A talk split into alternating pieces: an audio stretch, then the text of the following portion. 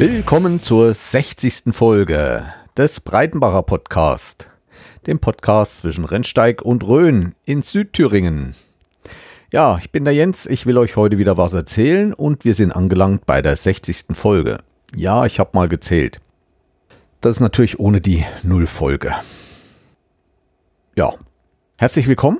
Ich bin mal wieder da, wie immer verspätet, aber ich komme noch immer mal. Ja. Wie geht's mir? Mir geht's gut. Ich hoffe euch auch allen. Corona ist ja nun auch etwas abgeklungen, aber noch nicht vorbei. Ja, wir werden sehen, wie es nächsten Herbst weitergeht. Der Krieg tobt noch. Das ist nicht gut. Ich hoffe, dass man sich auch da bald einigt und dass da auch mal wieder Ruhe reinkommt. Also alles das, was ihr jetzt noch im Nachhinein hört, habe ich eigentlich schon vor 14 Tagen aufgenommen. Ja, ist wieder einiges dazwischen gekommen, unter anderem zwei große Orientierungslauf-Wettkämpfe. Unter anderem der 24-Stunden-Orientierungslauf ist nach einmaligem Ausfall, weil der alle 2 Jahre veranstaltet wird, einmal ausgefallen. Davon werde ich aber noch erzählen, da gibt es auch einige Videos und Bilder dazu. Und letztes Wochenende war ein 3-Tage-OL bei Döbeln in Sachsen und ja, da habe ich neue Versuche gestartet, unter anderem einen Livestream, aber auch darüber erzähle ich ein andermal. Ja, und so ergibt eins ins andere. Die Arbeit hat mich gefangen. Ich habe zurzeit einen sehr weiten Anreiseweg, sodass ich fast jeden Tag auf 9 bis 10 Stunden Arbeitszeit komme und dann abends noch hinsetzen. In der Woche ist halt nicht so meins, um da was zu schaffen. Deswegen dieses Wochenende. Das, was jetzt kommt, ist schon etwas älter aufgenommen. Und trotzdem viel Spaß. Ja, was machen wir heute? Eigentlich hatte ich ja versprochen, über den Heinig und Urlaub im letzten Herbst zu erzählen. Aber 60. Folge dachte ich, machst mal wieder einen großen Rundumschlag. Da habe ich mir gedacht, ich erzähle mal, was ich so im letzten Vierteljahr, also im ersten Vierteljahr dieses Jahres, ist ja schon bald die Hälfte rum, so gemacht habe. Weil ich ja da doch ein bisschen von was anderem erzählt habe, vom Urlaub und so weiter. Und das möchte ich jetzt anfangen. Da möchte ich jetzt mit beginnen. Ja, was war so weniger berühmt, wo ich auch nicht nochmal ausführlich erzählen werde. Ich war Ostern mal in der Rhön. Ostern war sehr schönes Wetter bei uns. Und da war ich mal in der bayerischen Rhön, und zwar in Ostheim. Kann ich jedem empfehlen, der mal in die Rhön kommt, nach Ostheim zu fahren. Ostheim für die Camper hat auch 2 Caravanplätze. Einen an so einer Burg. Oberhalb von Ostheim gibt es eine Burg. Das ist die Lichtenburg. Ja, wir sind dann von Ostheim unten mal hochgelaufen. Ein bisschen außenrum um den Berg. Dabei sind wir an einem der schönsten Wasserwerke vorbeigekommen. Also von der Aufmachung. Also ihr kennt ja so Wasserwerke oder Wasserhochbehälter in so Städten, aber Ostheim hat ein besonders schönes. Ich habe ein paar Bilder eingestellt, die könnt ihr euch angucken, natürlich unten verlinkt in den Infos. Auf der Lichtenburg gibt es einen Caravan-Stellplatz, aber ohne alles, also keine Toiletten. Es sind ein paar Masten da, ich weiß jetzt nicht, ob man Strom dort holen kann. Es ist eigentlich wirklich nur zum Übernachten. Man darf halt dort stehen, mehr ist es nicht. Es ist wie so eine terrassenförmig angeordnet, wo dann die Caravans nebeneinander stehen können und eine Fahrspur halt. Standen auch ein paar Autos mit Dachzelten da. Ja, ansonsten die Lichtenburg hat nicht so viel zu bieten, also scheint so ein bisschen getrennt zu sein in so einem Verein, die Erhaltung macht. Und die andere Seite ist eine Gastwirtschaft, wo es sehr gutes Essen gab und auch man sehr altertümlich sitzt. Also dieser Gastraum ist wirklich noch sehr altertümlich. In die Wände sind noch Namen von irgendwelchen Stammgästen dort eingeritzt.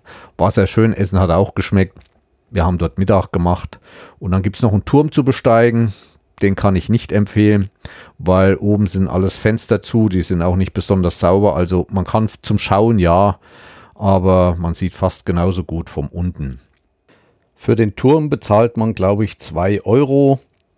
Und man bekommt dann einen Schlüssel. Man muss aber aufpassen, dass nicht gleich wieder andere mit in den Turm reingehen, die dann nicht bezahlt haben, und man muss dann den Schlüssel wieder zurück zum Gastwirt bringen. Ja, ein bisschen umständlich. Also es lohnt sich nicht, außer wer schön weit ins Land gucken will.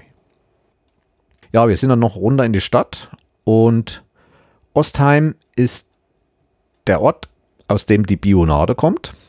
Werden bestimmt viele kennen. Die wurde dort erfunden und ja, hat die größte Kirchenburg, die es gibt. Also Kirchenburg muss man sich so vorstellen, in der Mitte eine große Kirche und drumherum ist wie eine Festung gebaut. Auch da habe ich ein paar Bilder mit reingetan. Bisschen komisch, als wenn da, ich weiß nicht, ob da Soldaten in sehr kleinen Hütten drumherum gelagert haben oder was.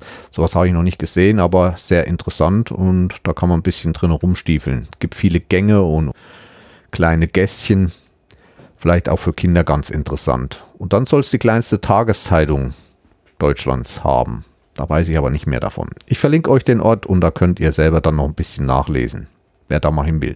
Ach, und was mir noch aufgefallen ist, irgendwie gibt es dort einen Wurstmarkt, einmal im Jahr oder was. Mir ist auch sehr aufgefallen, wo wir durchs Städtchen sind, das ist eigentlich eine Hauptstraße, dass es dort sehr viele Fleischer gibt. Fleischer und Bäcker, also wie ich es kaum in einer anderen Stadt mal gesehen habe. Auch sonst ganz fein zurechtgemacht. Und unten in der Stadt am Rande ist dann nochmal ein Karawanplatz, da ist auch Toilette und alles. Aber angeblich standen Schilder, dürfen nur Caravans mit eigener Toilettenanlage stehen. Keine Ahnung, warum, wieso. Toiletten waren da. Gut, also da ist man dann 5 Minuten vom Stadtkern entfernt. Ist man eigentlich gleich drin. Ja, das war Ostern und dann hatte ich nochmal letztens vor 2-3 Wochen Besuch. Corona ist ja vorbei und da kommen dann an Wochenenden oder man besucht sich auch wieder öfters. Und so hatte ich auch Besuch und wir haben nochmal die Rhön gezeigt. Wir sind nochmal in Richtung Frankenheim gefahren, da wo ich vor einem Jahr schon mal erzählt habe vom Dreiländereck. Hessen, Bayern und Thüringen. Aber an dem Dreiländereck direkt waren wir nicht. Wir waren aber in diesem Schwarzen Moor. Ich habe da schon mal vom Schwarzen Moor erzählt und da ist auch ein großer Aussichtsturm. Nur damals war das Schwarze Moor gesperrt, weil die Bauarbeiten hatten. Und diesmal haben wir das Schwarze Moor erwandert. Also die ganzen Wege sind mit Holzbohlen belegt. Also ich möchte bald sagen, Kilometer, wenn es nicht noch mehr ist. Alles auf Stegen. Ne? Aber wunderschön. Und wer sich das mal ansehen sollte, sollte halt zur Heideblüte dorthin. Denn alles ist dort auch Heide viel, Heidekraut. Und das wächst dort gut durch dieses Feuchte. Und da soll es doch unwahrscheinlich schön aussehen. Aber auch sonst sehr interessant, habe ich auch, glaube ich, ein paar Bilder noch mit reingetan. Ja, das waren so die Nebensächlichkeiten. Ich habe inzwischen an 2 Orientierungsläufen teilgenommen. An Wochenenden einmal war ein Trainingslauf bei Weimar. War ein sehr schöner Lauf, das ein sehr schöner Wald war. Und vor 2 Wochen war ich dann in Elkersburg bei Ilmenau. Da war dann noch die Thüringenmeisterschaft Mitteldistanz, was von den Ilmenauern veranstaltet wurde und das hat mir auch wieder sehr, sehr gut gefallen. Auch in dem Wald laufe ich eigentlich sehr gerne. Fangen wir an, was noch so anlag, noch an wichtigeren Sachen. Ich war mal wieder in Euskirchen. Ja, meine liebe Firma hat ein Dankeschön-Grillparty veranstaltet unter freiem Himmel. Also Euskirchen hat nochmal unsere Firma Danke gesagt für die Leistung, die wir dort erbracht haben. Hat dort ein Festzelt aufgestellt, einen Catering-Anbieter rangeholt, der Steaks und Würste gebraten hat. Und es gab kostenlos Bier. Apropos Bier. Wir waren ja Leute aus ganz Deutschland und die Bayern sind nur gekommen, wenn es bayerisches Bier gab. Also was haben sie gesagt? Dann bringt uns auch bayerisches Bier mit. Also haben die Bayern in ihren Transportern ein paar Fässer Bier drin gehabt, die dann von der Firma bezahlt wurden. Aber dadurch gab es ganz gutes Bier. Ich habe nichts getrunken oder einsmal zum Anfang, weil ich gefahren bin. Es wurden mehrere Hotels gebucht. Ich war wieder in Düren untergebracht. Ein 4-Sterne-Hotel, hatte ich Glück, also war top. Es war das Dorint Hotel in Düren. Mal kurz auf Hotels einzugehen. Ich weiß nicht, da gibt es eine neue Mode. Ich sehe das auch in YouTube, wenn ich so manche Reisedokumentationen verfolge, die dann in Hotels gehen, auch hier gerade in Österreich und so. Da gibt es einen neuen Trend irgendwie, werden die Hotels jetzt umgestaltet und die bringen irgendwie die Sanitäranlagen mehr zum Zimmer hin, habe ich das Gefühl. Und so ging es auch mir. Also ich hatte ein Doppelzimmer alleine für mich. Und wenn man reinkommt, ist ja links immer oder rechts die Sanitäranlagen, ein Raum mit Badewanne und Dusche. Ich hatte nur Dusche, eine Toilette und ein Waschbecken. Aber da stand eigentlich sehr frei im Zimmer. Das heißt, es war eine Dusche, die war nur aus Milchglas umhüllt. Und selbst wenn ich im Bett oder am Schreibtisch gesessen hätte, hätte ich schauen können, wie meine Frau oder sonst wer, wenn man zusammen ist in so einem Hotel, sich duscht. Also das hätte man durchsehen können. Auch das Waschbecken war nicht in einem abgeschlossenen Raum. Da waren zwar auch wieder zum Hauptwohnraum eine Milchglasscheibe, aber die war nicht irgendwie abgedichtet oder sonst was. Und dahinter war ein Waschbecken. Also wenn sich einer gewaschen hat, das war dann auch laut sozusagen, wenn der andere geschlafen hat. Und Toilette war ein Raum, aber selbst der war nicht abgedichtet. Da waren unten unter der Tür 10 cm frei, über der Tür 20 cm frei. Ich weiß nicht, was das ist. Ich meine, die haben Klimaanlage und Abzüge und alles drin, aber es ist alles ein bisschen komisch, fand ich. Dann auch, wenn man reinkommt, das mit der Karte reinstecken, damit das Licht angeht, das ist ja alles kein Problem. Aber die hatten dann eine Anzeigetafel, wo man dann bestimmte Sachen schalten konnte. Es war ein Krampf. Ich bin ja nur technisch nicht ganz so unbegabt, aber selbst da habe ich nicht mehr durchblicken können. Auch nachts neben Bett, da war an der Wand so Plastkästen, ganz schmale, mit Lüftung oder auch Klimaanlage. Das hat ganz leise gesummt, aber man hat es halt gehört. Das ist, ich weiß nicht, jetzt vielleicht ausschalten können irgendwie. Und dann das Licht. Also ich habe an dem Schalter Licht angemacht, da ging auf beiden Seiten vom Bett Licht an. Habe ich dann rüber und wollte das eine ausmachen, weil ich nur das eine anhaben wollte. Dann ging plötzlich die Deckenlampe an und nur das eine Licht ging aus. Das war ein Krampf. Ich wusste zum Schluss nicht mehr, mit welchem Lichtschalter welches Licht an und ausging. Keine Ahnung. Auch an jedem Bett waren 2 Lampen, also eine Nachttischlampe und noch eine Hängeleuchte drüber über dem jeweiligen Bett. Ach, gut, eine Nacht geht mal, aber Top-Fernseher und in jedem Zimmer ein Tablett und von diesem Tablett konnte man den Fernseher aussteuern und naja, es gibt wahrscheinlich bessere Hotels, aber es ist alles so ein bisschen ungewohnt. Wie gesagt, ich habe das auch schon in Videos gesehen, da ist ein Bett, vom Fenster kann man wunderschön rausgucken, wenn man schläft und dahinter ist eine kleine Wand so bis Bauchhöhe und dahinter sind gleich die Waschbecken angebracht und solche Sachen. Ich weiß nicht, was das soll. Gut, der neue Trend, vielleicht will man so. Ich glaube, ich habe auch mal in irgendeinem Zimmer direkt frei noch eine Badewanne stehen sehen. Ja, kann man geteilter Meinung sein, aber es ist nun mal so. Wir haben dann gefeiert, war gerade der Tag, wo es ziemlich nass war und kühl. Ich habe dann 4 Stunden dort gestanden. Es gab nur Stehtische.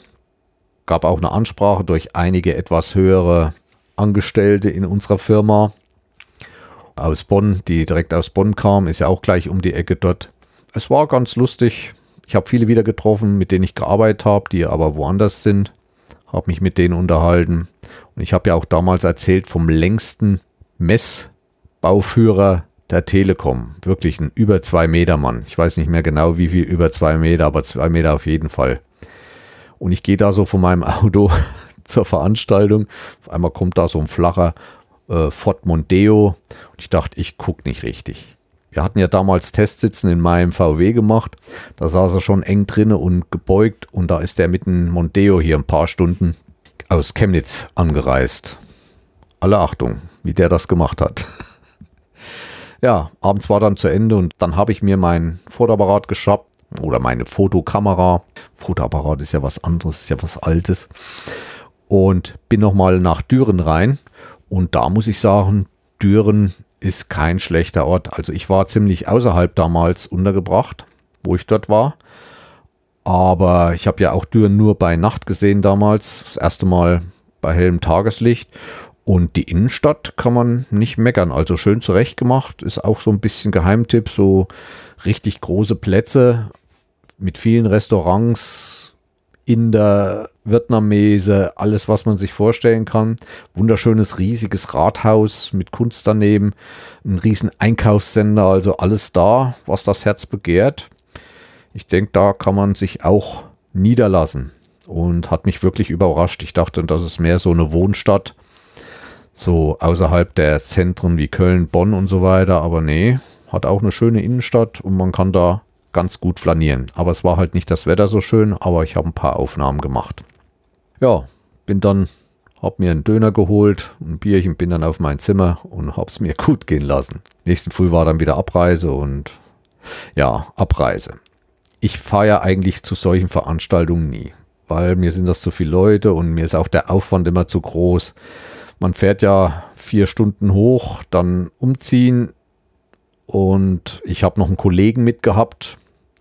Deswegen konnte ich nicht irgendwo anders nochmal hinfahren, wo ich wollte. Das Einzige, was ich mit ausmachen konnte, dass ich nächsten Früh unbedingt nach Bad Münstereifel fahren wollte und wollte mir das nochmal angucken. Das war auch der Hauptgrund, warum ich an der Veranstaltung teilgenommen habe. Also sonst fahre ich das solche Sachen eigentlich nicht nochmal an.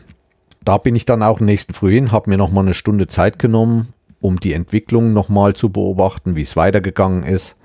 Und muss sagen, ich hätte es mir ein bisschen mehr vorgestellt, dass schon mehr passiert wäre. Also die Läden haben immer noch alle zu, die ganze Einkaufszone ist immer noch komplett gesperrt.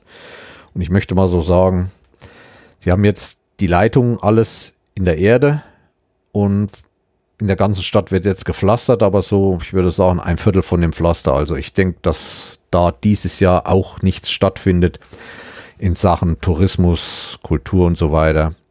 Außerhalb so, wo man durchfährt, haben sie schon einiges aufgeräumt, das ist richtig, aber man hat auch jetzt nicht so den Anschein gehabt in Bad Münstereifel in der Hauptstraße, dass es da richtig voranging.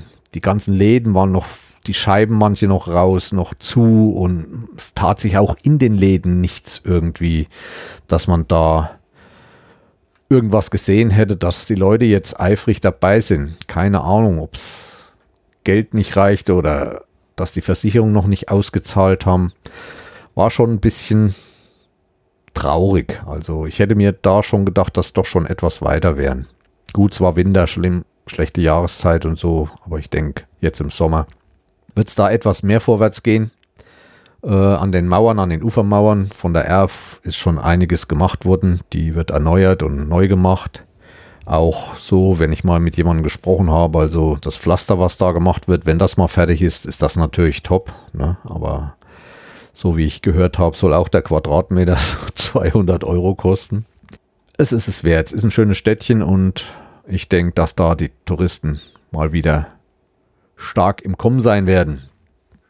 Ja, dann habe ich noch nach einem ganz bestimmten Stoffteil geschaut. Ich war ja im August dort, dann war ich nochmal im November dort und immer in Bad Münstereifel an einer Mauer hing eine, wie soll ich sagen, so eine Art Patchwork-Decke. So eine gehäkelte, also nicht so eine Steppdecke sowas, sondern so eine gehäkelte. Und da hat mich interessiert, ob die immer noch hing. Und ob die immer noch hingen, das könnt ihr bei meinen Bildern nachschauen. Ich weise da doch mal direkt drauf hin. Ja, Bad Münstereifel, wir sind dann überm Wald wieder Richtung Autobahn gefahren, habe noch ein bisschen Natur gesehen. Schöne Gegend, wie gesagt, ich denke, dass ich so schnell nicht wieder dorthin kommen werde erstmal. Aber mal sehen, vielleicht mache ich dort in der Nähe irgendwo mal Urlaub und gucke mir was an, dass ich da nochmal vorbeikomme. Also hinfahren tue ich auf jeden Fall nochmal, um mir dann auch das Fertige anzuschauen. Und ich gucke ja dann auch speziell, wo ich gearbeitet habe und bestimmte Einrichtungen meiner Firma stehen, was aus denen geworden ist. Und ja, man hat da Erinnerungen anders und man kann da auch mal erzählen, mal mit der Frau hin, hier habe ich das und jenes gemacht, gibt es ja auch Foto. Das werde ich nochmal machen. Zwischendurch war ich dann auch mal meine Tochter besuchen. Das war, glaube ich, Anfang April. Und da war ich 3 Tage unterwegs bei ihr in der Nähe, davon 2 Tagen in der Schweiz und habe mir mal das Appenzeller Land näher angesehen nochmal und fand es ganz schön, habe auch wieder viele schöne Bilder gemacht. Ich war in St. Gallen, habe mal die Stadt durchwandert und habe Bilder gemacht und war auch mal ein bisschen in den Bergen, aber nicht so viel. Und dann noch 1 Tag in Österreich. Nicht weit von meiner Tochter dann nochmal einen Berg bestiegen. Also nichts Wildes, weil noch viel Schnee lag. bin auch noch viel durch den Schnee gestapft. Aber da kommt nochmal eine Sonderfolge, wahrscheinlich auch gleich als nächste. Ich muss jetzt mal langsam zumachen, dass ich noch so einiges loswerde, was ich euch so erzählen wollte. Das war so in der letzten Zeit, was ich unternommen habe. Es geht auch in Kürze weiter. In Thüringen findet der größte Orientierungslauf Deutschlands statt, kann ich so sagen. Weil das ist der 24-Stunden-Duell, ist jetzt zweimal ausgefallen, 2 Jahre, und findet jetzt endlich wieder statt. Das heißt, eine Mannschaft, 6 Leute, und die laufen 24 Stunden lang. Also einer immer von dieser Mannschaft läuft 24 Stunden. Das geht durch die Nacht durch, früh von 9 bis nächsten früh um 9. Nachts mit Taschenlampen und alles. Und das ist immer eines der größten Highlights so an deutschen Veranstaltungen. Sehr bekannt und sehr beliebt. Da kommen auch einige ausländische Mannschaften aus Österreich, Schweiz, Schweden, Finnland, Norwegen. Zwar nicht so viele, aber es spricht sich langsam immer mehr rum. Da werde ich wieder viel mithelfen, weil das ein befreundeter Verein ist und ich da schon sehr lange dabei bin. Der zweite 24-Stunden-Duell zum Beispiel hat hier bei Schmalkalden mal stattgefunden. Da waren es noch, ich weiß gar nicht, 16 Mannschaften. Keine Ahnung. Da haben wir noch sehr, sehr viel improvisiert, haben Waschstand gebaut, haben eine Toilette selbst gebaut und so weiter. Kann ich vielleicht ein andermal von erzählen. Ja, ich werde dort auch wieder ein Video machen. Da erzähle ich euch dann, wenn ich das veröffentlicht habe. Auch so Videos und Bilder habe ich so viele im Repertoire, die ich alle bearbeiten müsste und mal einstellen müsste. Ich weiß, ich mache zu viel. Ich möchte mal nicht jetzt auf bestimmte Sachen lange eingehen. Das kommt jetzt danach. Mal kurz durchlümmeln, was ich mir so in der letzten Zeit geleistet habe und warum. Ich hatte ja die GoPro 7 und mein Sohnemann ist jetzt ein bisschen um die Welt gereist mit seiner Freundin und da habe ich ihm die GoPro geschenkt, meine GoPro 7. War für mich natürlich ein Anlass, auch gleich wieder mir eine andere GoPro zu kaufen und natürlich die aktuellste ist die GoPro 10. Ich bin auch wieder begeistert von der GoPro 10. Es ist halt Marktführer. Man kann mir sagen, was man will. Es gibt von Rolei, es gibt von DJI Actioncams. GoPro ist halt GoPro. GoPro hat es auch mit Koptern versucht, ist kläglich gescheitert. Und deswegen, da wo die Firmen mal angefangen haben, da sind sie heute immer noch gut. Hat natürlich einige Specs, die mir heute unwahrscheinlich wichtig sind. Dieser Bildstabilisator im Video ist natürlich mächtig besser geworden gegenüber der 7, 8 und 9. Auch hat die 10 einen neuen Verarbeitungsprozessor erhalten, wodurch sie schneller ist, nicht mehr so heiß wird und viele Sachen besser verarbeitet. Hat langsam 5,7K.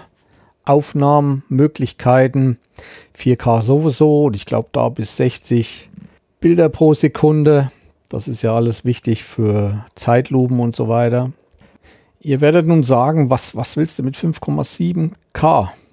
4K reicht doch auch oder Full HD reicht auch.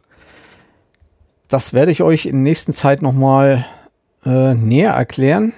Zwischen Aufnahmen der GoPro, die keinen eigenen Zoom hat, vom Smartphone, die keinen eigenen Zoom haben und von Kameras, die einen eigenen Zoom haben.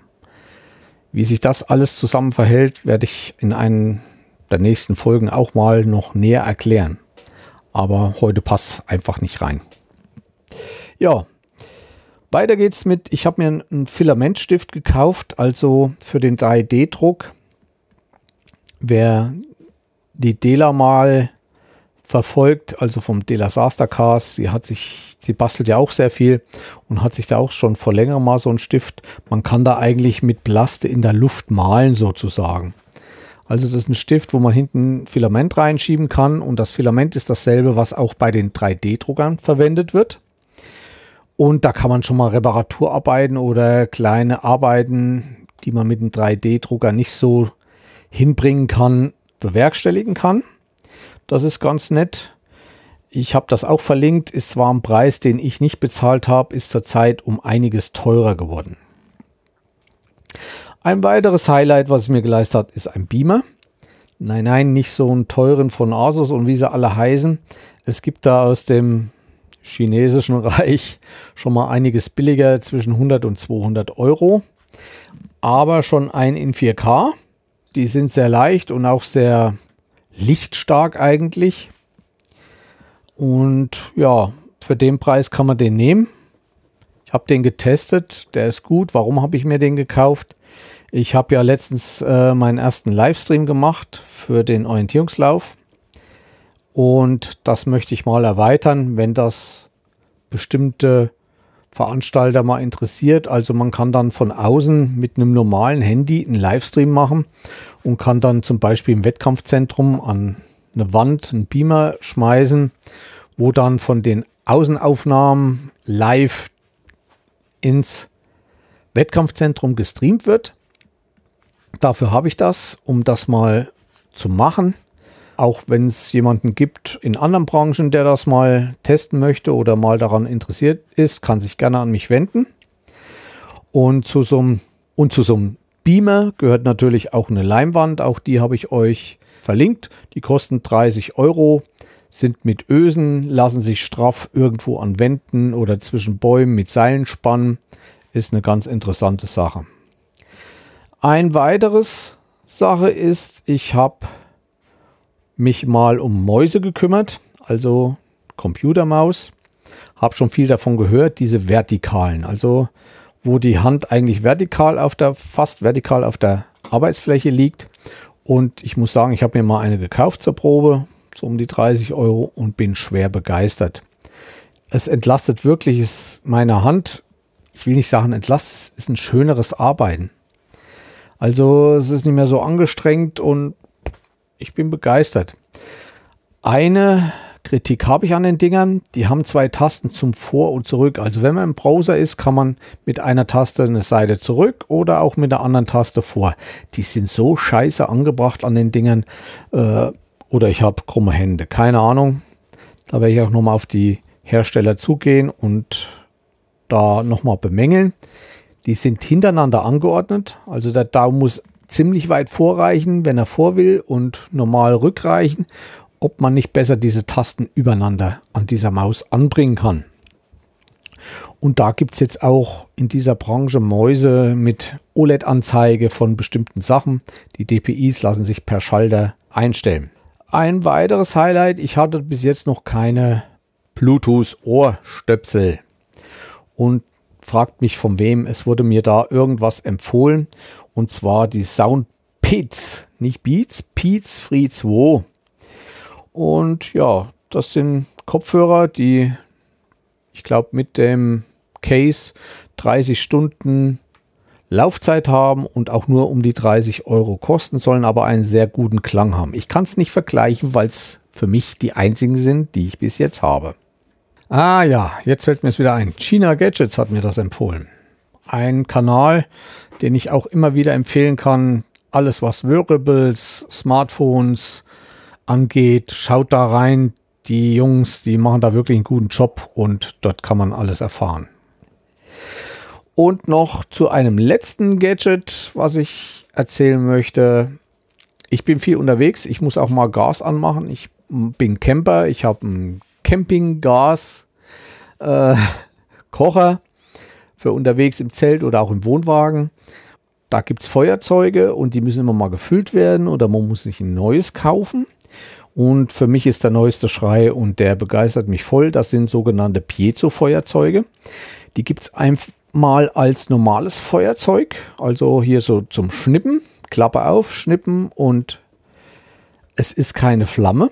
Es ist mehr so ein Elektrostrahl, will ich mal sagen. Und die gibt es jetzt auch als mit einem langen Schwanhals, wo man so im Winter Kerzen anmachen kann. Ist ein bisschen gewöhnungsbedürftig beim Anmachen, ein bisschen anders, ist nicht so wie mit einer Flamme. Aber der Vorteil ist, ich brauche kein Feuerzeug, Benzin oder Gas mehr zu kaufen, sondern ich stecke das Ding an die USB-Buchse von irgendeinem Ladegerät und das Ding lädt. Und danach habe ich wieder Feuer. Und das zweite Schöne ist, der Wind kann wehen, wie er will, er bläst mir die Flamme nicht auf. Und ich muss auch nicht mehr schütteln, das Gas, damit das irgendwann mal da vorne aus diesem Schlauch oder aus diesem Ding vorne rauskommt und endlich mal eine Flamme angeht. Das Ding, ein Klick und funktioniert immer. Ja, das waren mal so die kurzen Gadgets, die ich euch erzählen wollte, was ich mir in den letzten Vierteljahr so gekauft habe. Und jetzt machen wir mal weiter mit etwas ausführlicheren Sachen, wo ich nochmal etwas intensiver drauf eingehen möchte. Ihr kennt ja, dass ich 3D-Drucker habe. Die sind bei mir im oberen Stockwerk im Haus. Übrigens in dem Zimmer, in dem ich gerade hier aufnehme. Ja, meistens sitze ich unten in der Stube abends und oben stehen die Drucker und drucken. Und man weiß immer nicht, ist er fertig oder hat er einen Druck abgebrochen oder ist was schief gegangen. Und da habe ich mir jetzt eine Kamera gekauft. So groß wie ein Würfel, ein größerer Würfel. Das ist eine Wi-Fi-Mini-Kamera. Kluflux heißt die, glaube ich. Ich verlinke sie euch unten. Ja, die ist sehr klein, hat HD-Auflösung. 1080, also 1920 x 1080 HD. Und ich finde das Ding geil. Also durch die Größe hat es natürlich nicht viel Akkukapazität. Es ist auch Nachtsicht mit eingebaut. Also wenn es dunkel wird, kann man auch auf Nachtsicht schalten. Wird übers Smartphone bedient, gibt eine App.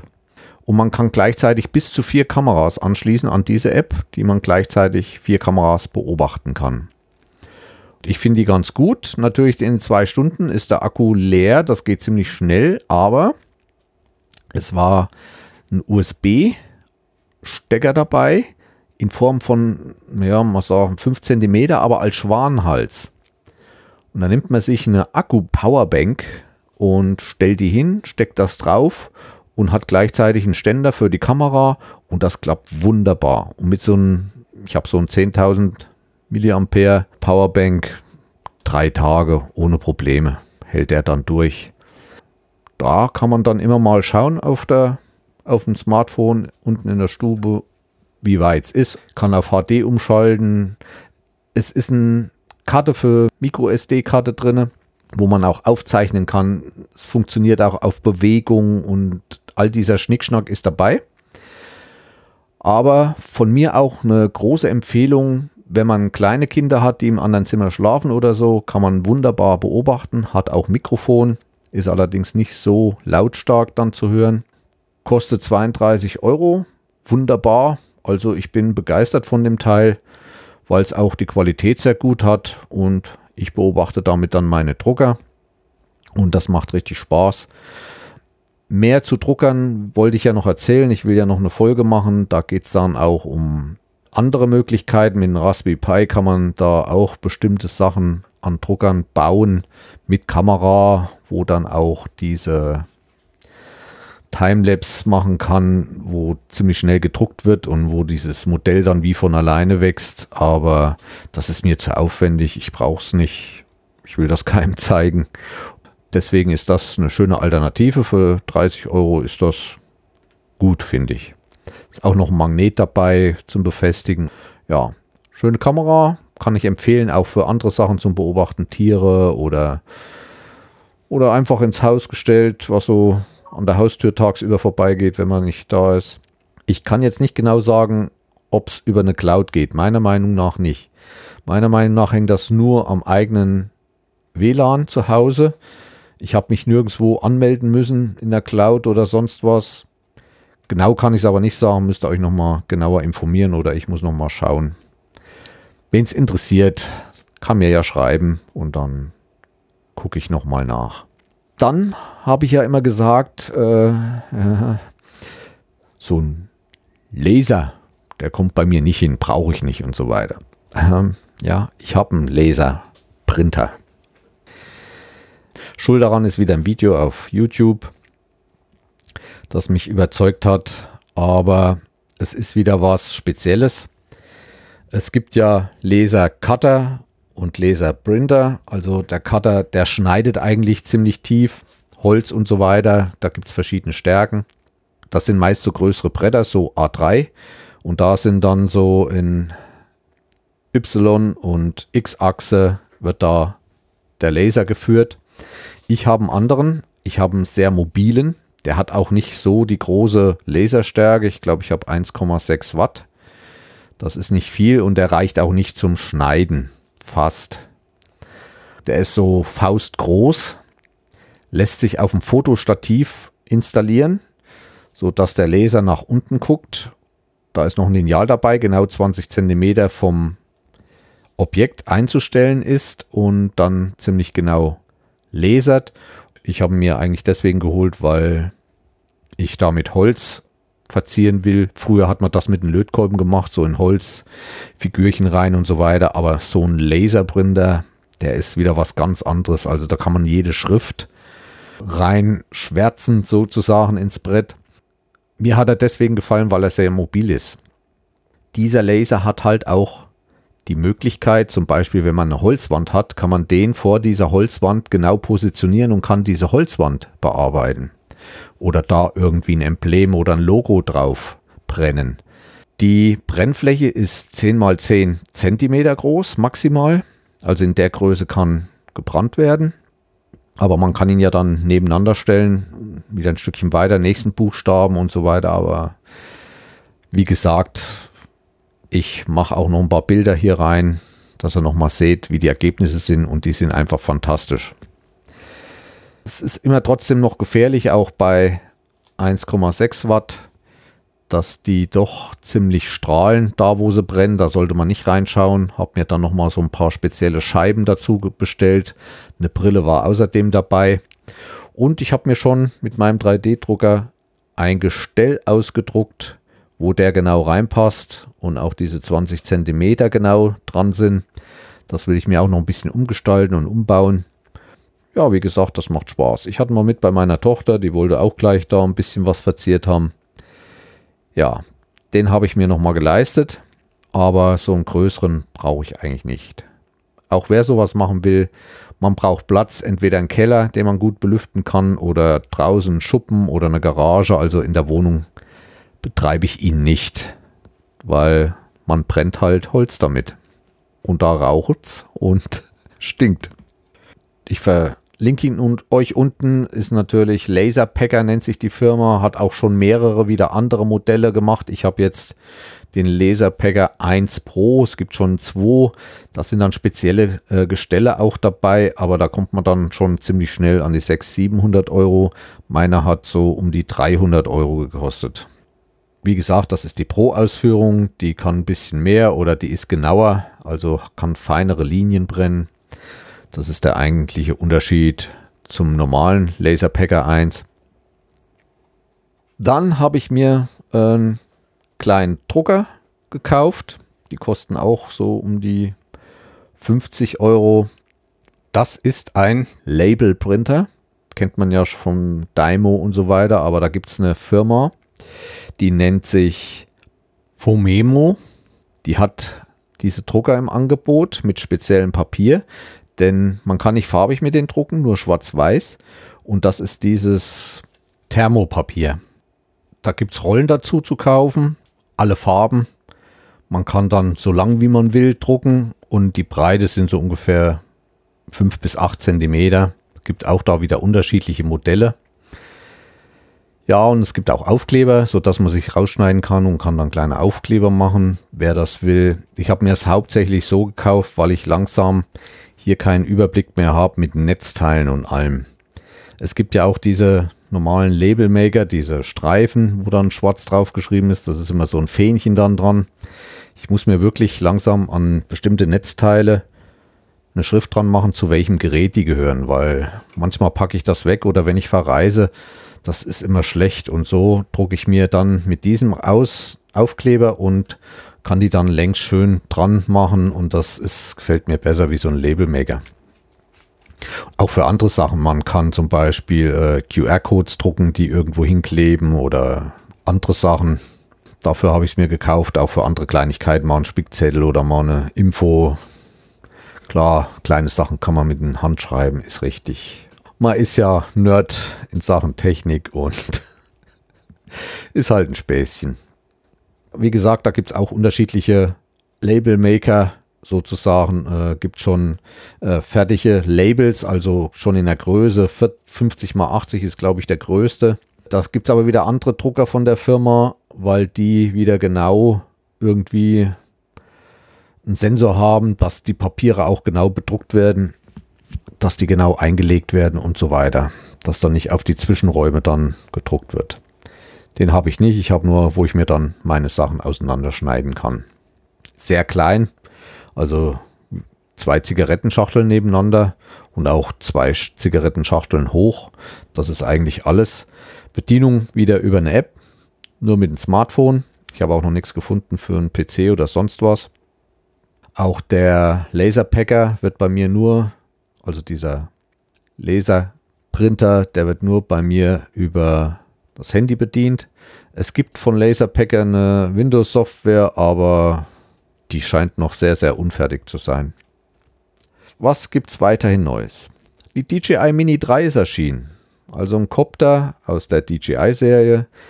Die kann ich eigentlich jedem empfehlen, vom Preis-Leistung her. Die sind jetzt langsam doch in der Lage, Sachen zu machen.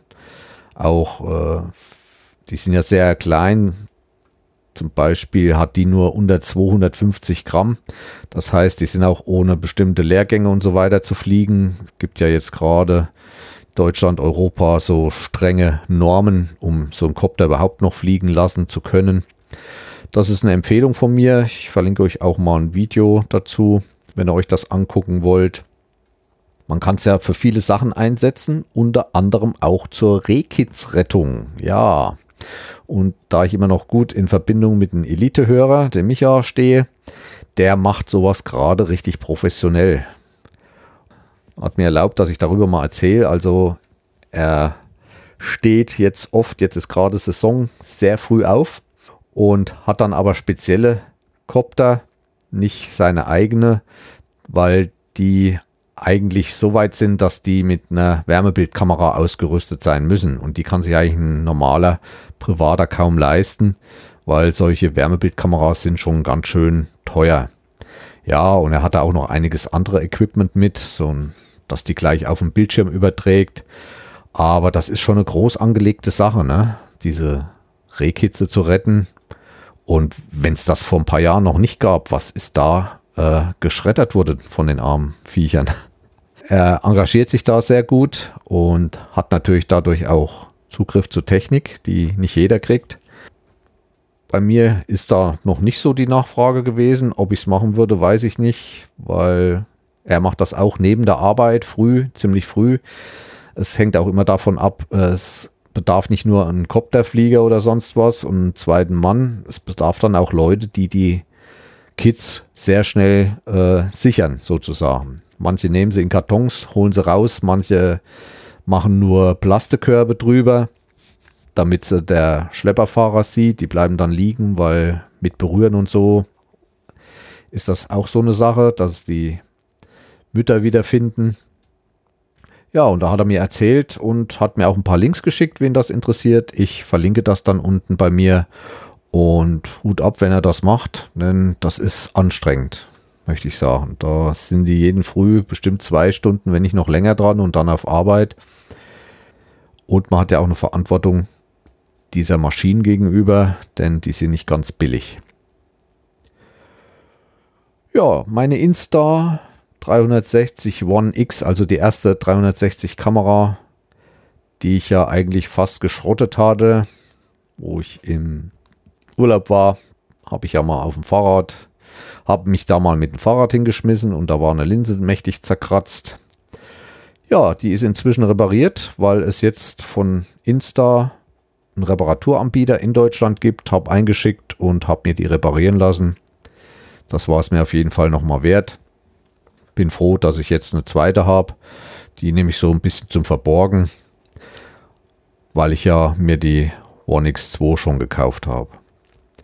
Auch da bilde ich mich immer weiter mit dieser ganzen Sachen. Da gibt es tolle Effekte, also Verfolgungseffekte und man kann dort Flüge machen. Ja, habe mir noch einen speziellen Selfie-Stick zugelegt, der 3 Meter hoch ist. Allerdings glaube ich, habe ich das eventuell auch schon erzählt, so dass ich dann auch mal, wenn ich noch einen 1 Meter dran mache und so weiter, dass ich da auf 4-5 Meter Höhe komme und mit so einer Kamera auch mal einen Kopter im Gebiet nachahmen kann, wo ich keinen Kopter fliegen lassen darf. Ja, technisch war das so, was ich mir angeschafft habe. Nebenbei dann noch, aber das war schon im Januar, kurz nach Weihnachten. Da lassen ja oft dann auch Preise nach und ältere Geräte oder Serien werden dann billiger abverkauft. Habe ich mir nochmal einen kleinen Laptop gekauft, einen sehr kleinen, also so einen 13 Zoll. Ich hatte vorher so einen Surface 4 war das, glaube ich, von Microsoft. Bin nie mit dem Ding warm geworden. Dieses Klappen hinstellen, von der Technik her top, das ist ein Tablett, ist alles drinne. Aber diese Tastatur, das Schlappern da dran und das hat mir nie gefallen. Und von meiner Frau, der Laptop, der ist abgegeben worden an eine Großnichte und da habe ich wieder rumgebaut und so hat das Surface jetzt meine Frau für Wettkämpfe und unterwegs im Urlaub. Ich glaube, das ist das Richtige. Die kann da mit Fingern wischen und das brauche ich alles nicht. Und ich habe mir einen Dell XPS, glaube ich, 13 geholt. Ich hatte ja schon immer gesagt, dass ich schon einen großen Laptop habe, schon viele Jahre, 17 Zöller und mit dem so zufrieden bin, der wird von Dell immer noch gewartet und alles, also softwaremäßig, ich kriege da meine neuesten Updates, meine BIOS drauf gespielt, alles wunderbar, genauso ist das bei dem, auch wieder ein toller Bildschirm, sehr klein, sehr leicht, bin sehr zufrieden mit dem, so für unterwegs mal so Wettkämpfe, wenn ich so fahre, so ein Tag Übernachtung oder so, ist das wunderbar. Oder wenn man mal auf Arbeit mitnimmt, was zeigen will. Schön leicht, klein. Gefällt mir. Ja, auch so von der Qualität her ist Dell ja auch nicht die schlechteste. Ja, das war so zur Hardware. Vielleicht kommt nachher nochmal was. Ich muss erstmal meine lange Liste abarbeiten. Ja, kommen wir zum Podcast. Da höre ich sehr viel und sehr unterschiedliche Sachen. Und so im Januar, Februar habe ich mir mal gedacht, guckst eigentlich mal, was so um dich drumherum hier so in Südthüringen, in Nordthüringen, auch dann so in Sachsen-Anhalt, Sachsen an Podcastern gibt. Was kommt daher? Und da muss ich sagen, da habe ich eigentlich sehr, sehr wenig gefunden.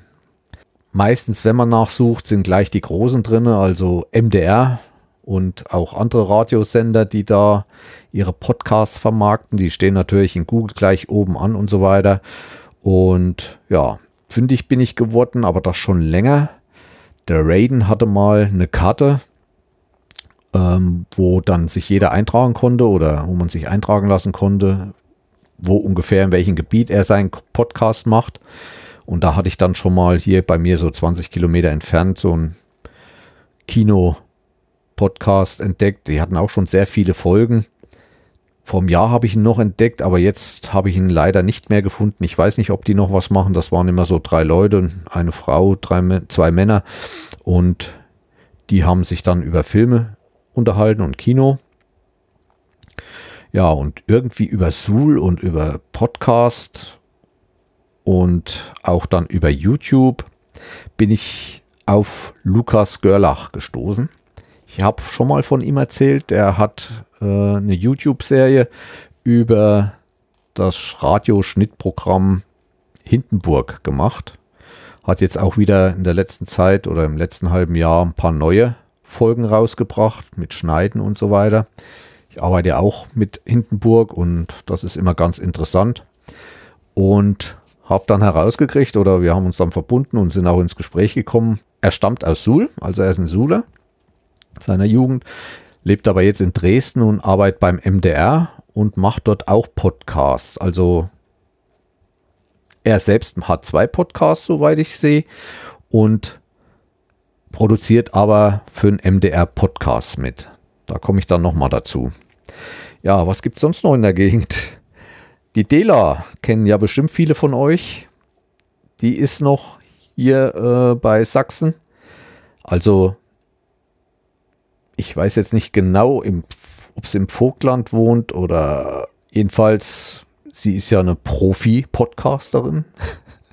Dela Sastercast, Dela Pent, das Dela Kochstudio in 80 Büchern um die Welt und Dela Literatur. Ne? Also sie hat da viele Themen, die sie da behandelt.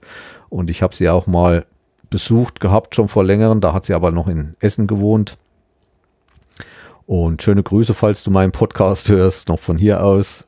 Und Dela ist natürlich auch schon so eine kleine Institution. Wie gesagt, ansonsten nicht viel.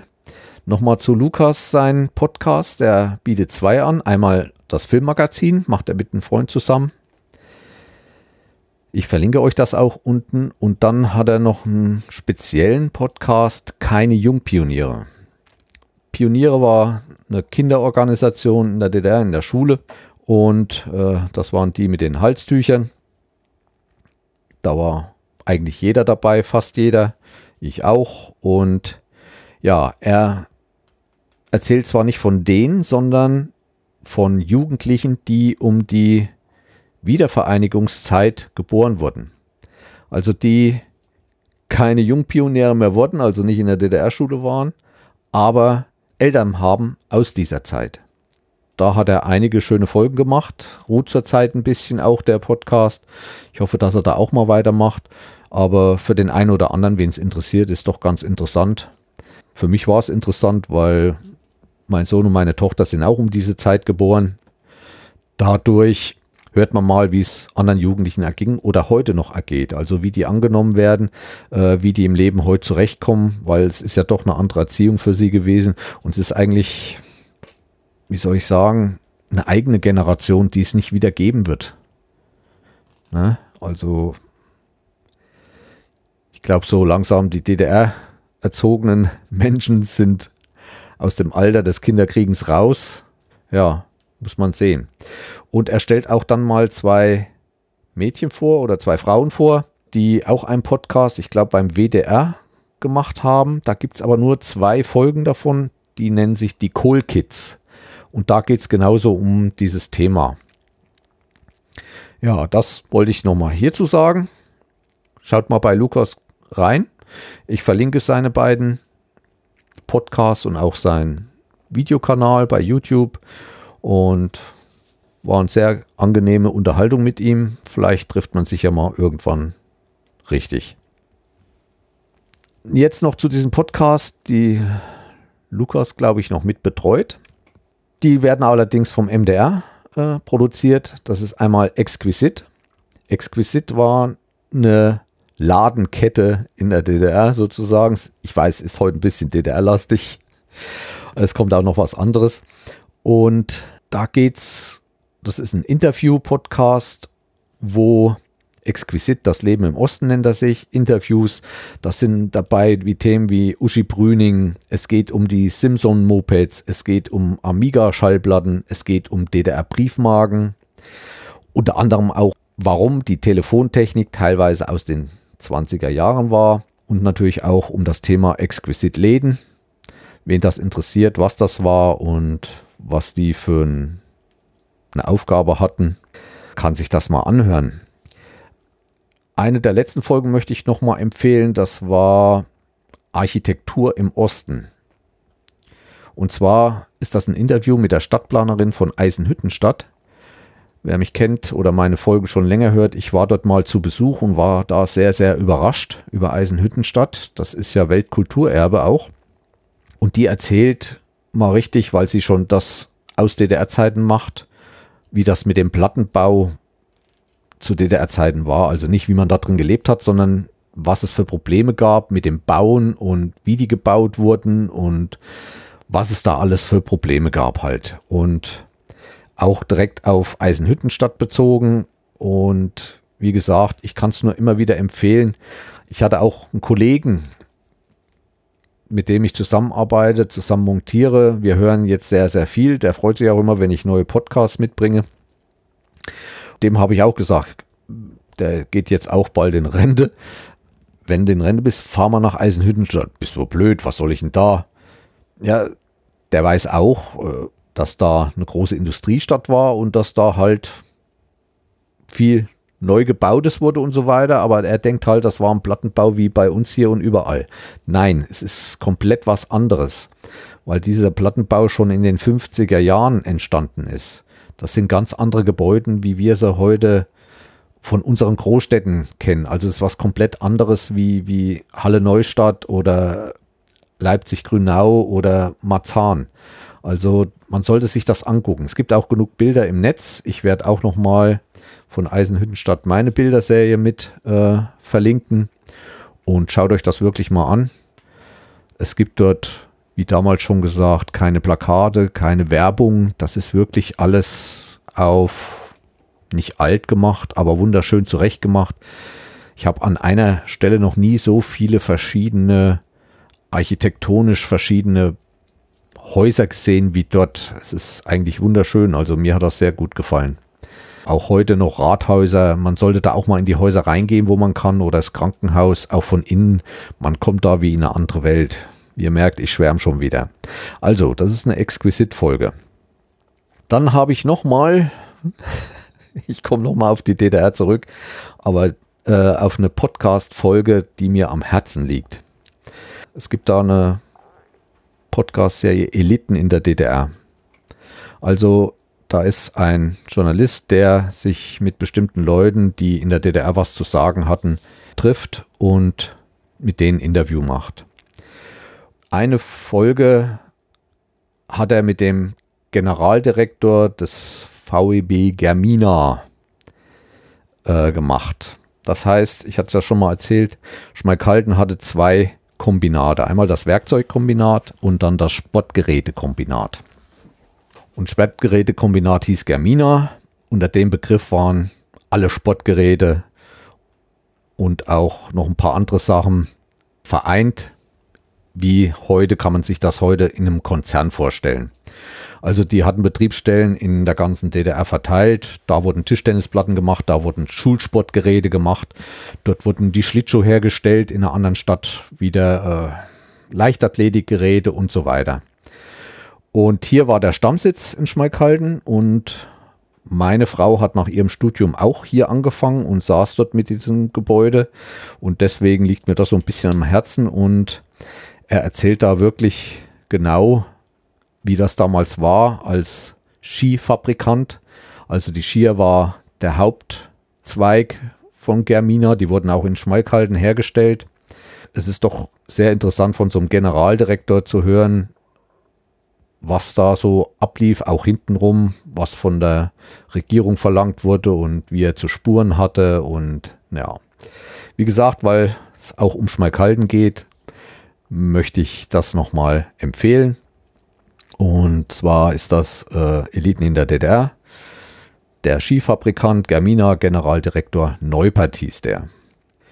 Ja, weiterhin kommen wir zu anderen Podcasts. Eine Folge liegt mir wieder am Herzen, das ist Logbuch Netzpolitik. Viele werden es kennen, mit Linus und mit Tim. Linus Neumann und Tim Prittloff. Das ist die Folge 429. Endlich sind wir am Anfang angekommen. Ich hatte mir auch nicht viel drunter vorgestellt. Ich höre die öfters, weil man doch Netzpolitik nicht so ganz uninteressant ist. Aber die Folge geht um diese neuen Regelungen in der EU über Chat. Also kurzum, es soll wieder der Weg frei gemacht werden, dass die Firmen alle an unsere Daten, an unsere Gespräche, an Chats, an alles Mögliche rankommen, ohne irgendwelche große Probleme, dass diese Daten verteilt werden können und so weiter. Hört da mal rein, wen das interessiert, wenn es um die Sicherheit seiner Daten geht. Also auch wenn wir Podcasts irgendwo hosten, gut, die sind natürlich normal zugänglich, kann jeder hören, aber andere Sachen wie Chats und so, die also nicht so öffentlich sind, und es besteht ein großes Interesse der Industrie und auch anderer Institutionen, doch an diese Daten zu kommen, und die sind sehr wertvoll und da wird auch viel Geld dafür vergeben. Verantwortlich natürlich unsere Ursula wieder, die jetzt im Europarat ganz oben an der Spitze sitzt. Hört es euch mal an, was da auf uns zukommt, und vielleicht könnt ihr da einige Verhaltensweisen für euch rauskriegen, was ihr noch machen wollt oder nicht mehr machen wollt. Ihr merkt schon, heute wird es länger. Ich bin noch lange nicht am Ende. Weiterhin. vom ZDF kennt ihr bestimmt Terra X, die Sendung, wo es viel um Naturwissenschaft und so weiter geht, mit Harald Lesch, abwechselnd auch mit anderen Moderatoren. Und von Terra X gibt es auch einen Podcast. Und jetzt hat der Harald Lesch den selbst auch in die Hand genommen als Interviewer halt und holt sich Leute aus der Gesellschaft raus, die anpacken, die da was bewirken. Und da war zum Beispiel die erste Folge, die er gemacht hat, wie lässt sich eine weltweite Hungersnot noch verhindern? Und da hat ein Felix Prinz zu Löwenstein, mit dem hat er geredet. Er hat auch einen ökologischen Landwirtschaftsbetrieb mit 30 Angestellten, war aber auch schon in der ganzen Welt unterwegs, auch in Entwicklungsländern und so weiter, und kennt sich da sehr gut aus. Und die diskutieren darüber, was geschehen muss, dass mit der Produktion und mit dem Umweltschutz das anders wird. Es kommen da viele Fakten auch drin vor, zum Beispiel, dass 30% der Weizenexporte aus der Ukraine und Russland stammen. Das ist natürlich gewaltig. Und dass zum Beispiel 1/3 der Lebensmittel in Deutschland weggeschmissen werden. Und man geht auch darauf ein, damit gehen auch 30% von Ressourcen zur Produktion dieser Lebensmittel weg. Also die Energie, die Arbeitskräfte der Leute, die diese 30% auch produziert haben, und die müssen ja auch bezahlt werden. Und Energie, Wasser und so weiter. Ist sehr interessant.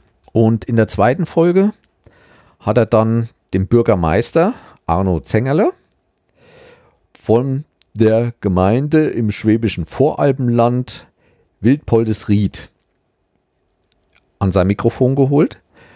Bei denen geht es um die Energiewende, stehen wir Deutschen uns selber im Weg. Und ich denke da, das ist eigentlich so. Wenn es jetzt anfängt zu rascheln, bei mir regnet es gerade ans Fenster. Ja, und war auch eine sehr interessante Sendung. Also dieses Wildpoldesried hat schon vor 20 Jahren angefangen, Windräder zu bauen, hat Gasanlagen gebaut und haben sich mit Strom selbst versorgt und ist ein Ort mit 2500 Einwohnern und ist heute komplett autark und machen sogar Gewinn. Also die haben mit ihren Gewinnen von der Energie, die sie erzeugen, die sie natürlich verkaufen, schon sich in der Ortschaft einen Saal gebaut und viele lokale Einrichtungen. Ja, aber wie gesagt, das war halt vor 20 Jahren und er erzählt da sehr gut, wie das ging und was da entschieden werden musste. Natürlich haben sich auch Bürger beteiligt mit Geld, mit sehr viel Geld, haben investiert, aber auch der Herr Lesch ist immer begeistert, ja, warum machen wir das nicht alles und so weiter, warum machen wir nicht alle Orte und was und so weiter. Ja, aber man vergisst immer eins. Ich glaube, wenn jeder Ort das machen würde, wären die großen Energiekonzerne arbeitslos und ich glaube, das werden sie nicht machen. Auch er hat jetzt erzählt, dass in den letzten Jahren halt schwieriger geworden ist. Zum Beispiel noch inzwischen, glaube ich, haben sie 9 oder 12 Windräder und könnten schon wieder 3 bauen. Ja, es geht darum, dass man plötzlich in der Regierung festgelegt hat, dass im Umkreis von 15 Kilometer um ein Leuchtfeuer der Flugüberwachung kein Windrad mehr gebaut werden darf. Und da fallen die halt mit drunter. Aber dieses Jahr sollen wieder Gesetzmäßigkeiten, so Ausnahmen beschlossen werden, dass das wieder geht. Also man sieht, wenn es zu bunt wird, dann werden dann schon Maßnahmen ergriffen, dass die Leute nicht zu reich werden. Ja, das war eine ganz interessante Sendung. Er erzählt dann auch von anderen Problemen, zum Beispiel auch, dass ja einerseits, wenn man ein neues Windrad bauen muss, Anträge gestellt werden muss, auch an die Naturschutzbehörde, und die haben dann einen Frosch oder wieder einen Vogel dort und die erlauben das wieder nicht. Ja, was wollen sie? Einerseits wollen sie, dass die Umwelt gesünder wird, dass nicht mehr so viel, andererseits behindern sie es auch, ne? dass man das machen kann. Also das wurde dann auch nochmal in der Sendung verdeutlicht. Ja, die haben mir halt sehr gefallen und wer sich dafür interessiert, sollte da mal reinhören. Sind auch nicht zu lang. Ja, wie sieht es bei euch aus? Was habt ihr für Podcatcher? Ich habe immer noch Antenna Pod, bin auch sehr zufrieden, ist einer der sichersten Podcatcher überhaupt erkoren worden. Und da ging es auch nochmal, aber ich weiß nicht mehr, wo ich das gehört habe, in einigen Podcasts, und dass ja sämtliche andere Podcatcher Werbung bringen und oder bezahlt werden müssen. Auch die Bezahldienste sind oft übertrieben. Ja, das nochmal dazu. Also wer richtig in Podcasts einsteigen will und hören will, AntennaPod kann ich empfehlen. Keine Werbung, wird ständig weiterentwickelt, alles auf Deutsch. Ist ein bisschen von der Benutzeroberfläche anders wie andere, aber man findet sich sehr schnell zurecht und man kann in den Einstellungen unwahrscheinlich viel einstellen. Also von sortieren und ja, dass wenn ein Anruf angehalten wird und an der Stelle dann weitergeht und so weiter. Gut, verlassen wir die Abteilung Podcast. Kommen wir zu YouTube. Gab es auch einiges. Letztens entdeckt. Ich gucke ja nur viel YouTube abends. Das ist für mich die Entspannung, wenn andere Fernsehen gucken. Da habe ich dann den Profwood gefunden. Das ist ein Elektriker aus Bayern. Man muss ihn verstehen, man muss bayerisch verstehen. Der schimpft da richtig auf seine Kollegen. Also das ist einer, der es richtig zeigt, wie es wirklich geht. Wie eine Verteilerdose angeschlossen wird. Nur ganz schnell, viele...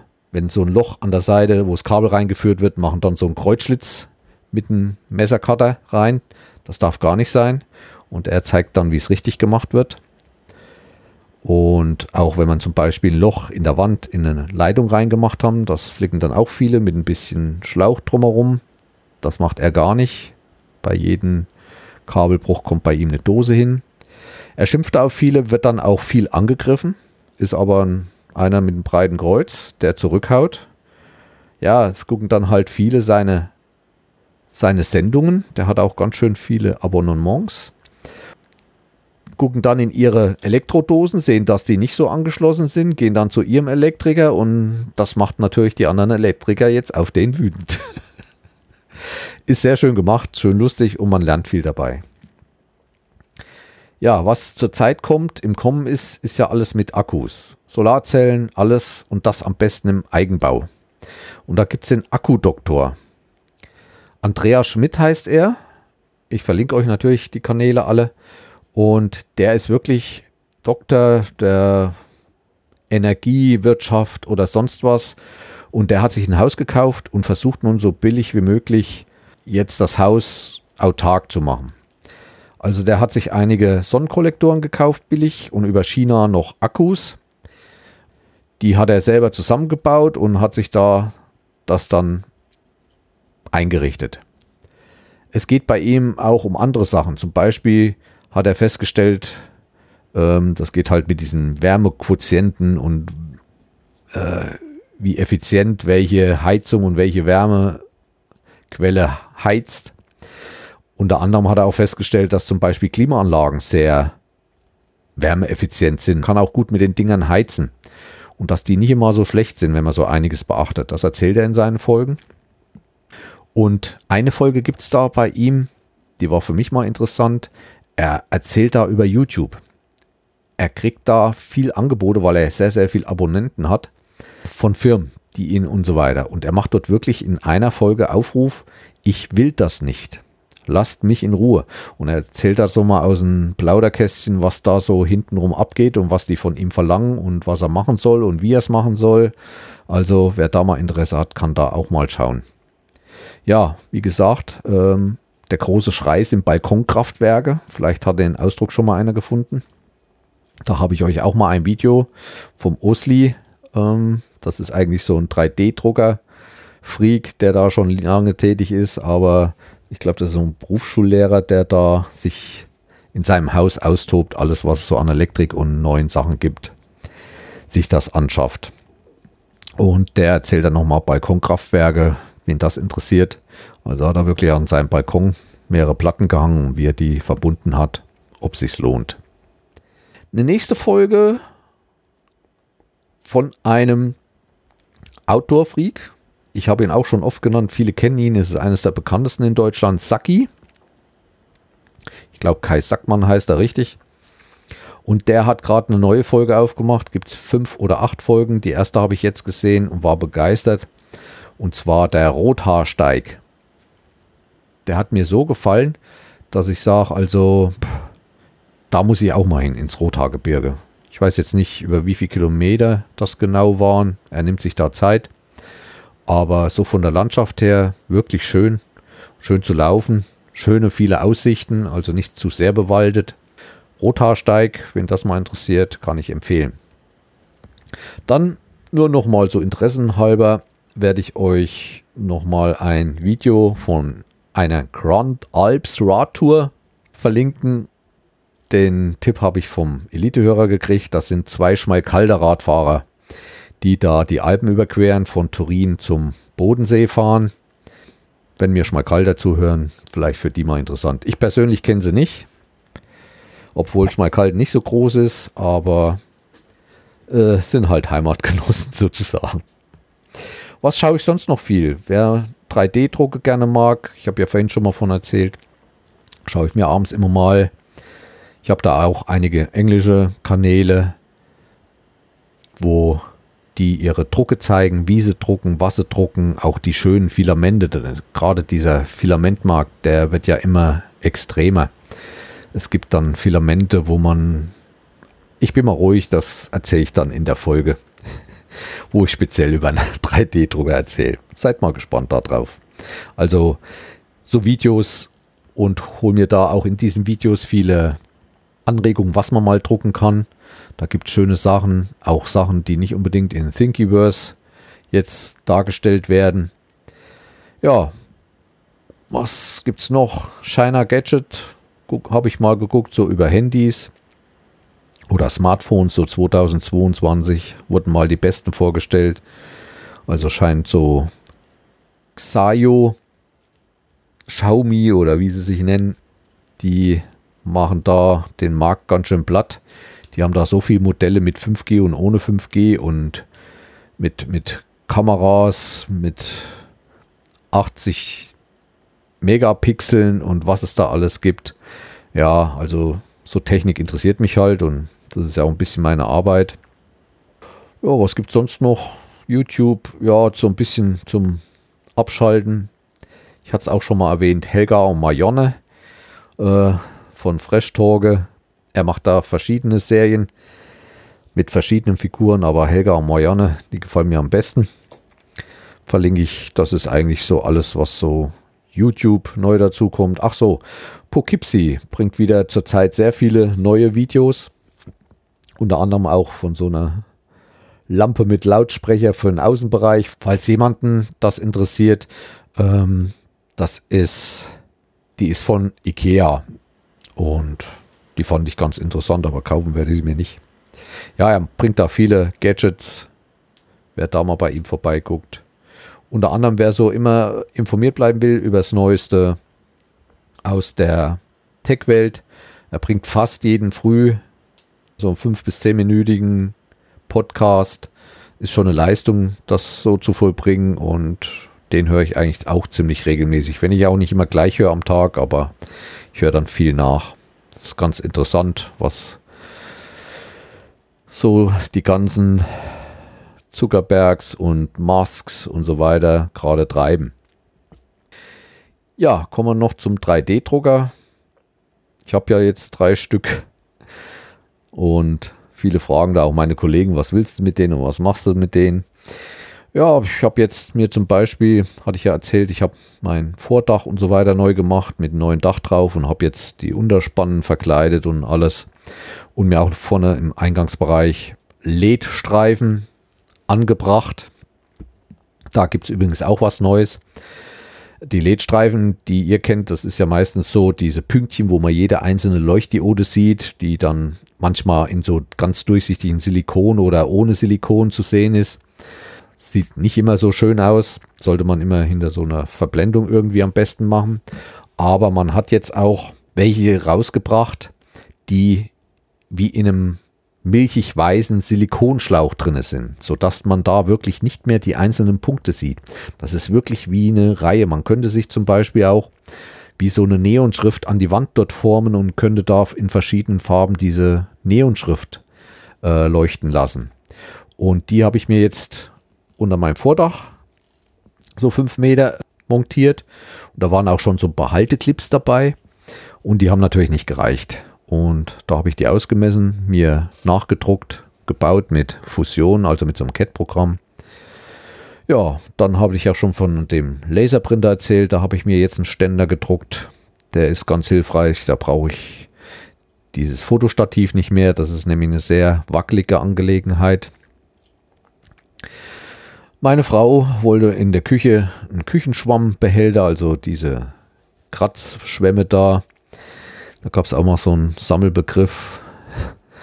Und wenn der immer liegt, da ist der immer von einer Seite nass. Und da habe ich dann von Tinkyverse zum Beispiel, kann ich ans Wasser, Rohr an diesen Wasserhahn klippen.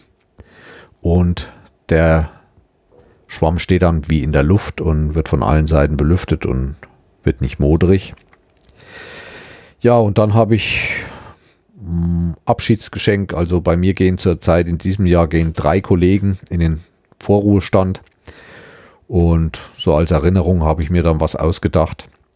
Habe ich dann so ein, wie ihr so, die auch kennt, wo die Glasfaser jetzt abgeschlossen wird auf der Straße in solchen breiten Schränken. Das gab es auch bei Thingiverse, die sogenannten MFG-Gehäuse mir rausgeholt. Habe die dann aber noch ein bisschen mit firmenspezifischen Logos gepimpt und verschenkt die so an meine Kollegen als Erinnerung. Also das nur mal so als Beispiel, dass ich nicht nur mir irgendwas runterlade und nachdrucke. Also ich habe da auch noch viele Ideen. Und was ich mir noch gebaut habe, ist für die Arbeit. Wer mich öfters hört, weiß ja, dass ich Glasfaser auch schweiße. Und da habe ich ein spezielles Schweißgerät. An diesem Schweißgerät gehören noch 2 Vorrichtungen dazu. Einmal, um die Glasfaser genau abzuschneiden und einmal, um dann, wenn die Glasfaser geschweißt ist, einen sogenannten Crimp drum zu machen. Das ist so ein Gelding in einer Metallhülse. Das wird dann zusammengepresst und damit ist der eigentliche Schweiß geschützt. Und da gibt es bei diesen Glasfaserschweißgeräten immer so einen kleinen Tisch noch zum Dranhängen. Der ist aber ziemlich groß. Und wir sind oft an Geräten oder in Räumen, wo ich wenig Platz habe zum Schweißen, also wo keine große Tischfläche ist, ist alles sehr klein und da passt dieser Blechtisch nicht ran. Dann kann man immer nur in einer Richtung dran machen, man muss die Fasern dann aus der Kassette weiter auswickeln, egal. Und da habe ich mir dann mit einem 3D-Drucker einen besonderen Ständer gebaut, den ich direkt fast auf dieses Glasfaserschweißgerät drauf machen kann, wo ich dann krimpen kann, wo ich auch die fertigen Glasfasern zeitweise ablegen kann, bis ich sie dann in die Kassette reinstelle. Wer das mal sehen will, wie das alles ist, jetzt nicht meine Sachen, sondern wie Glasfasern geschweißt wird, da gibt es bei Telekom jetzt gerade eine Serie, wo alles über dieses Glasfaserschweißen und dieses in Häuser verlegen gezeigt wird. Noch ein kleiner Tipp, falls jemand seine Wohnung jetzt neu renoviert und so weiter, mal ein dünnes Röhrchen für zukünftige Glasfaserverlegung gleich mit in die Wand verputzen. Könnte mal nützlich sein. Muss nicht. Wer da wieder Fragen hat, kann mich da ruhig mal kontaktieren. Ja, das war's zum Drucken. Komme ich heute zu meinem letzten Thema. Das ist die Navigation eigentlich insgesamt. Ich hatte ja schon zu Anfang erzählt, dass ich wieder 2 OLs gemacht habe. Jetzt der 24-Stunden-OL, immer ein Großereignis für uns. Uns ist sehr nah bei mir. Also ich fahre 20 Minuten, bin ich im Wettkampfzentrum. Es findet in Meiningen statt. Und zwar auf dem ehemaligen Hubschrauberplatz. Und das ist jetzt ein Gewerbegebiet. Übrigens wird auch in diesem Gewerbegebiet die Nachfolgefirma von Simson betrieben. Das ist dieses Moped, was noch aus DDR-Zeiten stammt, was noch 60 fahren darf. Und dort werden Ersatzteile gebaut, heute noch Motoren und wird auch ein komplett neues Moped zusammengeschraubt. Ja, da auf diesem Platz wird dieser Wettkampf stattfinden. Ja, Thema Navigation interessiert mich ja schon ewig, schon seit der Schule. Und da gibt es zum Beispiel, wen das interessiert, ich gucke sehr viel in Google Earth. Ich wandere da über die Welt Auch jetzt im Ukraine-Krieg gucke ich da mal, dort mal, wie das ist, diese Größenverhältnisse. Die Ukraine ist ja auch sehr riesig und man kann zurzeit wenig sehen, weil vieles abgeschalten wurde und vieles wird nicht gezeigt. Aus strategischen Gründen, ist ja klar. Aber auch sonst, wenn auf dem Fernsehen irgendwas gezeigt wird, gehe ich da oft mit Google Earth hin und gucke mir das von oben genau an. Und auch Google Earth kann man ja auch plastisch die Landschaften jetzt darstellen. Das ist schon sehr interessant, auch wenn ich in Urlaub fahre irgendwo oder woanders hin, schaue ich schon mal, wie diese Talgegebenheiten und alles dort sind. Ja, da gibt es jetzt auch einen Workshop für Google Earth zu kaufen. Kostet allerdings um die 99 €. Sind aber viele Stunden Workshop als Video, viel Material dabei und da wird mal richtig gezeigt, wie mit Google Earth du Videos erstellen kannst, die von einer unwahrscheinlich hohen Qualität sind. Weil ja jetzt auch viele Sachen in Google Earth als 3D dargestellt wird, wie Städte und so weiter, Häuser. Und das ist doch sehr, sehr interessant. Ja, komme ich noch zu meinem letzten, auch im letzten Vierteljahr mal geschaut, mal drauf aufmerksam gemacht worden. Nochmal zum Podcast, das heißt CRE, auch von Tim Prittloff, ein Podcast, der in unregelmäßigen Abständen kommt und da ging es um die Firma TerraVision und ich hatte den angefangen zu hören und die sagten dann, man sollte diesen Podcast nur hören, wenn man den Film erst gesehen hat. Und der Film heißt The $1 Billion Code TerraVision. Den habe ich mir dann auf Netflix angeguckt und war da eigentlich begeistert. Wer sich für Navigation und für diese ganzen Sachen, Google Earth und so weiter interessiert, sollte sich den Film angucken und sollte sich danach auch diesen Podcast angucken. Das ist, glaube ich, CRE 222, wo er einen der Hauptstatisten oder der Hauptbeteiligten im Interview hat, was sehr interessant war, da mal die Hintergründe zu diesem Film zu erfahren. Und man kann eigentlich schon sagen, dass die Deutschen eigentlich wieder Google Earth erfunden haben, aber eigentlich zu dumm waren, es an dem Mann und Geld damit zu machen und haben sich's wegnehmen lassen. Es geht da um eine Gerichtsverhandlung in den USA. Es war auch in der Hinsicht sehr interessant, weil man hat im Hintergrund gesehen, solche Gerichtsverhandlungen in den USA, wie die ablaufen und wie die Leute für solche Verhandlungen geschult werden müssen, damit die überhaupt bestehen und damit die überhaupt dort gehört werden. Also da gibt es so viele Tricks, mit denen die arbeiten und auf was man gefasst sein muss. Es war schon gewaltig. Also Film und Podcast, meine große Empfehlung für alle, die halt so ein bisschen mit Navigation zu tun haben oder die das interessiert. Ja, Navigation noch. Ich habe mal meine Garmin-Uhr wieder in Betrieb genommen. Habe ich lange nicht. Ich hatte die mir mal gekauft und die Software war damals, aber inzwischen läuft es sehr gut, sodass ich es sehr viel benutze. Auch in Verbindung mit diesem Connect von Garmin. Das war damals, wo ich sie hatte, auch noch nicht alles so in Tüten und das haben sie jetzt viele Software-Updates gemacht und das läuft jetzt ziemlich gut. Lern sogar nebenbei ein bisschen englische Uhranzeige. Also da gibt es so ein Ziffernblatt, wo halt die Uhrzeit in Englisch in Schrift gezeigt wird. So bilde ich mich nebenbei ein bisschen weiter. Ja, das war es eigentlich für heute. Damit möchte ich heute schließen. Es ist heute mal ein bisschen länger geworden. Ich hoffe, ihr nehmt es mir nicht übel. Ich werde aber jetzt nichts mehr versprechen, wann der nächste kommt. Also ich möchte es nicht nochmal so lange werden lassen, aber inwieweit kann ich noch nicht sagen. Der nächste wird nochmal über meinen letzten Urlaub in Österreich und in der Schweiz handeln. War sehr schön, weil ich da auch schon einiges an Bildern fertig habe.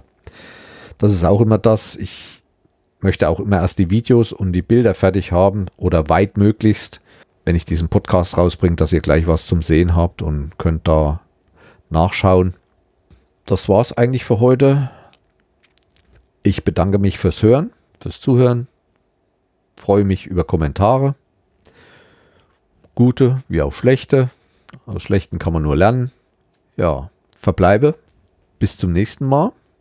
der Breitenbacher aus Südthüringen. Tschüss.